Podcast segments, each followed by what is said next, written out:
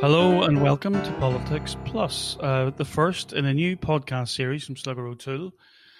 And to begin with, I'm joined by Ruarai McKenna and Shane Greer, both of whom are occasional contributors to Slugger. Uh, but what they both have in common is that they're based in Washington, D.C. So we deliberately sat down, took some time out to look at what lessons we might learn from this particular election. In particular, what lessons are there in it for uh, those involved in politics in Northern Ireland? Yeah, I mean, I, I think actually I'll I'll start with something just to put it into some Northern Ireland uh, context for folks because you know it is easy to get a lot of the general commentary about it a lot of other places. Uh, one thing I'll just touch on, uh, which sort of sits on the side of the business I deal with more, which is political campaigning, just to give you a sense of the scale. Um, and obviously, Northern Ireland is not the United States, but the uh, the total amount, uh, the latest estimate, and the total amount um, that will be spent on the presidential election uh, and the congressional uh, campaigns. Um, this cycle. So no state stuff, no local stuff, none of that. Um, about 14 billion, and it may end up being higher than that.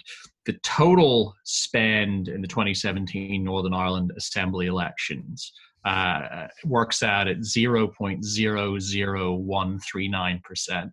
Uh, of the amount spent uh, on the elections here. and just looking at the Biden campaign, taking that same amount spent in 2017 by nine parties in Northern Ireland, about 150,000 uh, pounds sterling, uh, the Biden campaign, since it launched on April 25th, 2019, uh, between then and election day, it spent that same amount every two hours and 41 minutes uh, for that entire uh, duration.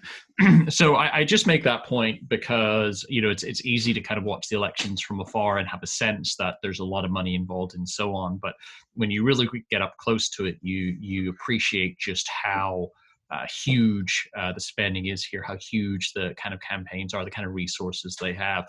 You know, it's it every cycle it gets bigger, but uh, that that's one takeaway uh, for me. Again, at least trying to you know relate it back to the Northern Ireland context, so folks have a bit of a sense.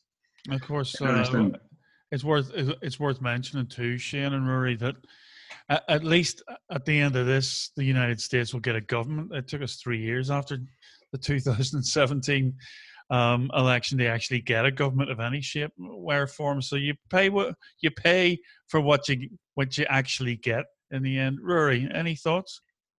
Yeah, I mean, I wouldn't be so quick to assume that the, the government is a foregone conclusion, given that the appointments have to be confirmed by the Senate, and the Senate looks like it's going to stay in Republican hands. So there's a lot of hurdles still to clear there. And one of the defining features, of course, of the Trump years was that he didn't even try to get people confirmed. He preferred to have what we call here acting, which is in another way of saying illegitimate um, appointees because they were easier to fire.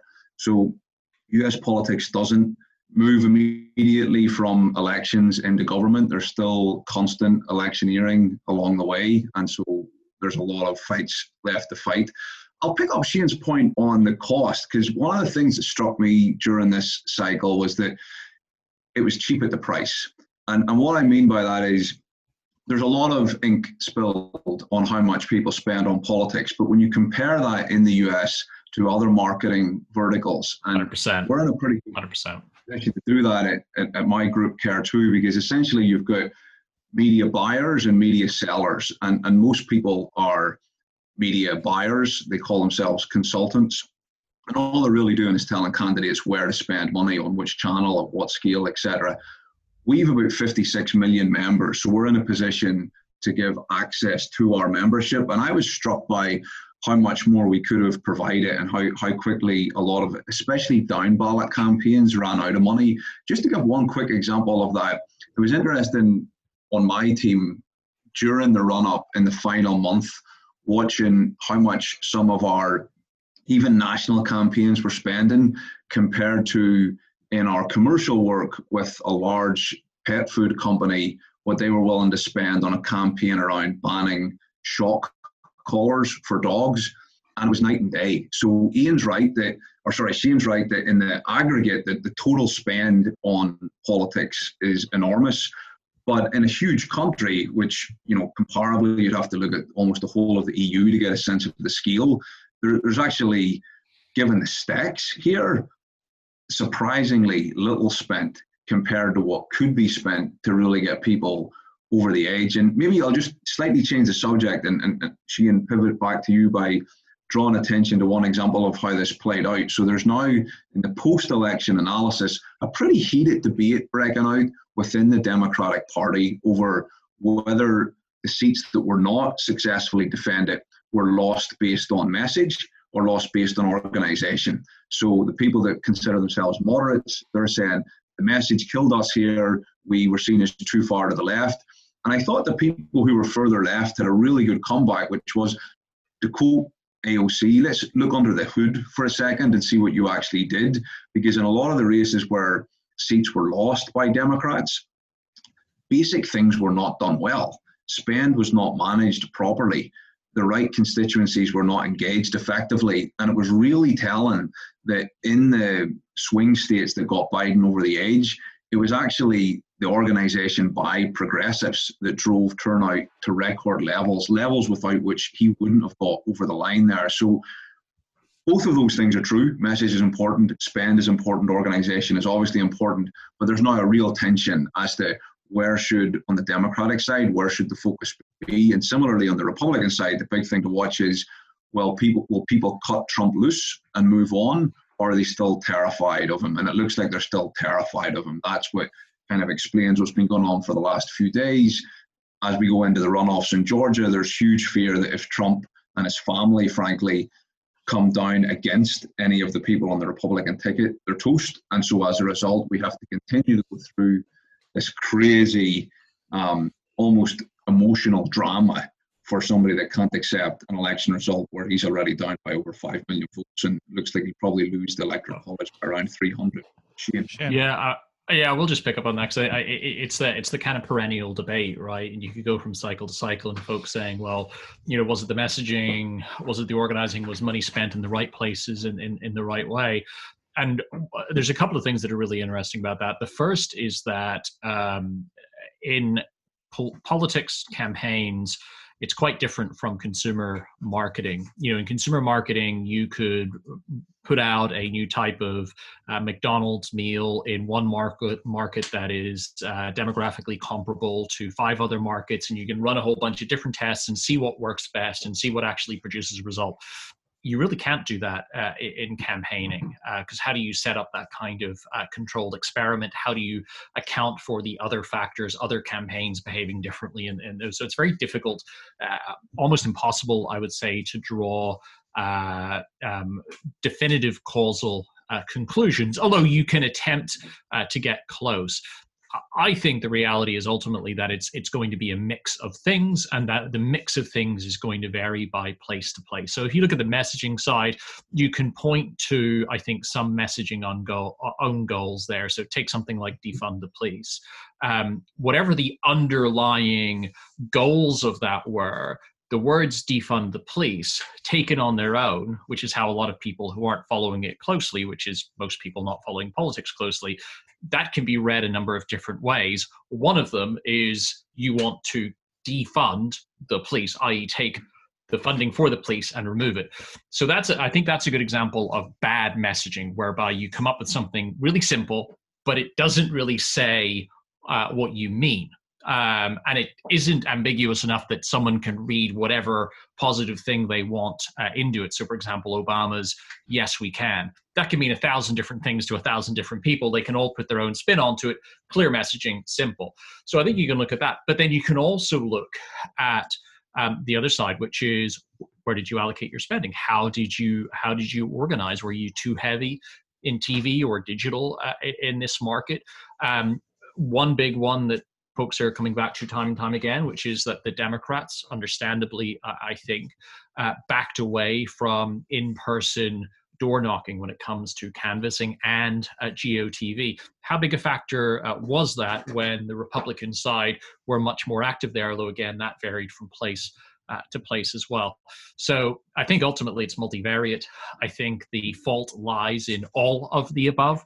Uh, to some degree or another. And the problem here is that I don't think anyone ends up with a final conclusion because each side has their perspectives on it. There's no kind of way of objectively saying, well, it was definitely this, this, and this uh, in this race, but it was that, that, and that in this other race, and it just ends up being a bun fight and nothing much yeah. uh, changed. So I'm just going to throw yeah, something in here because uh, we don't have that much time for this recording. But uh, I was talking to another Irish friend who's in uh, Boston, and she was saying that one of the things she thought the Democrats had a problem with, and I never heard this.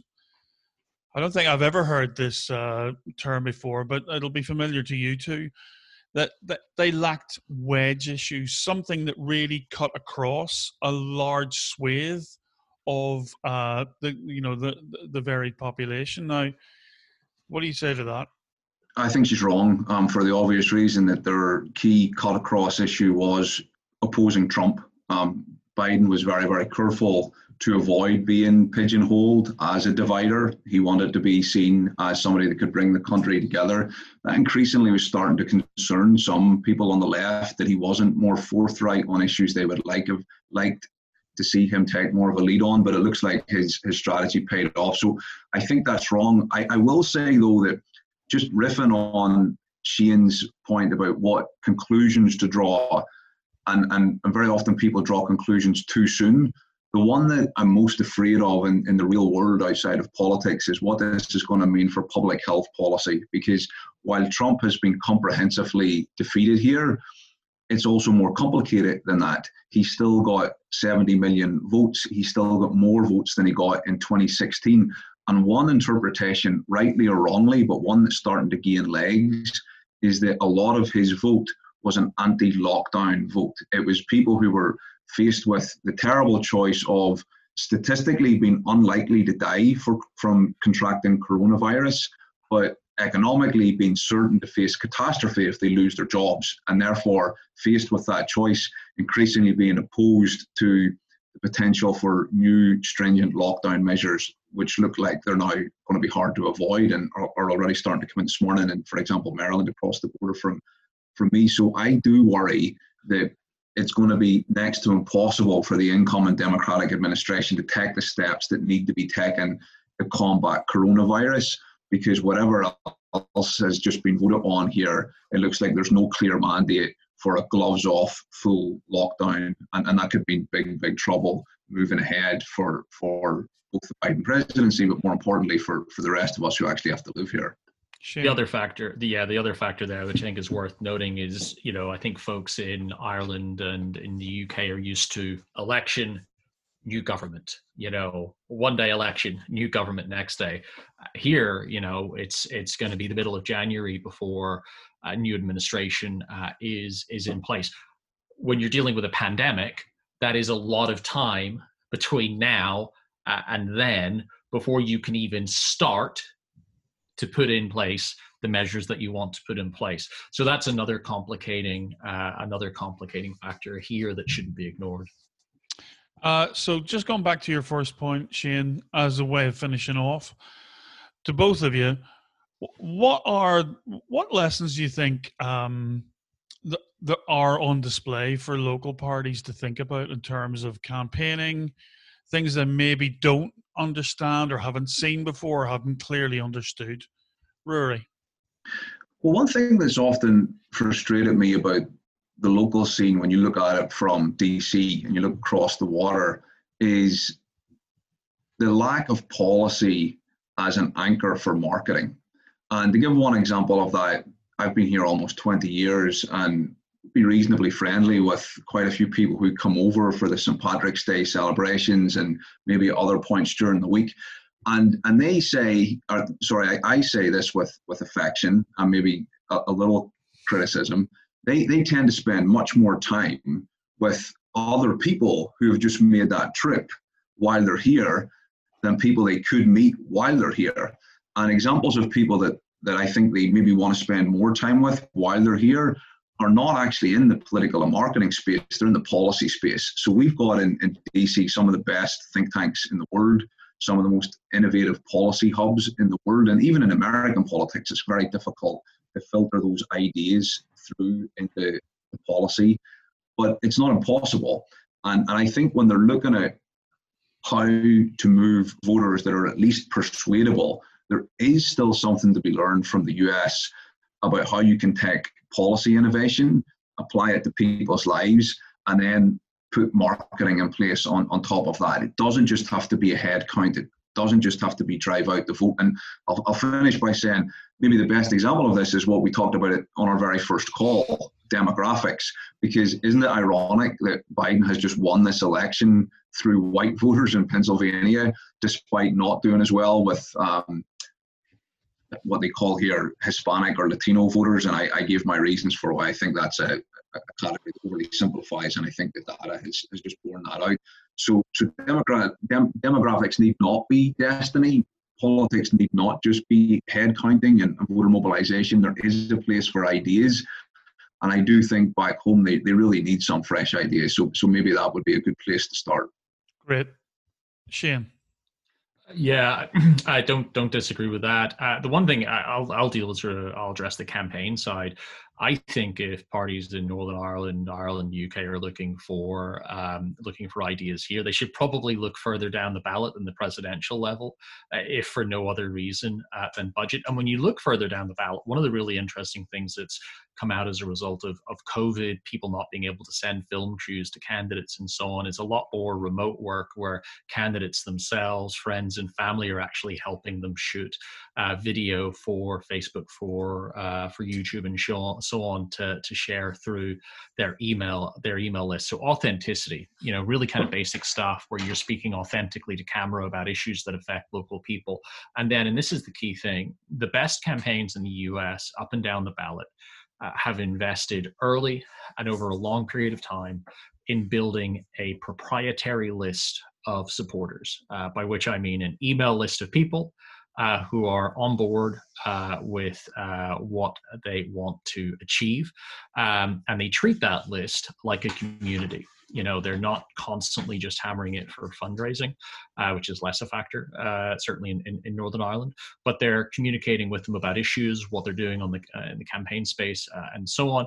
Now, again, obviously, being GDPR compliant is is, critical uh, in the northern in the Northern Ireland context. But taking that time early on to build a list uh, so that when it comes time uh, to an election, you can mobilize that list, both in terms of voting, in terms of volunteering, getting out the vote, uh, things of that nature. But it's a channel that you own because if you're beholden to a Facebook or a Twitter or um, you know your party election broadcasts or so on um, as a means to get your message in front of people. You're going through an intermediary, and that's fine. You have to do that to some degree. But if you have a direct channel that you own yourself, that you have cultivated over time, that you've built a relationship with, you can do a lot more with that you have a lot more flexibility uh, and, a, and a lot more opportunity to communicate directly to that audience than you do through any other channel. And it'll be the single most valuable thing that any campaign has.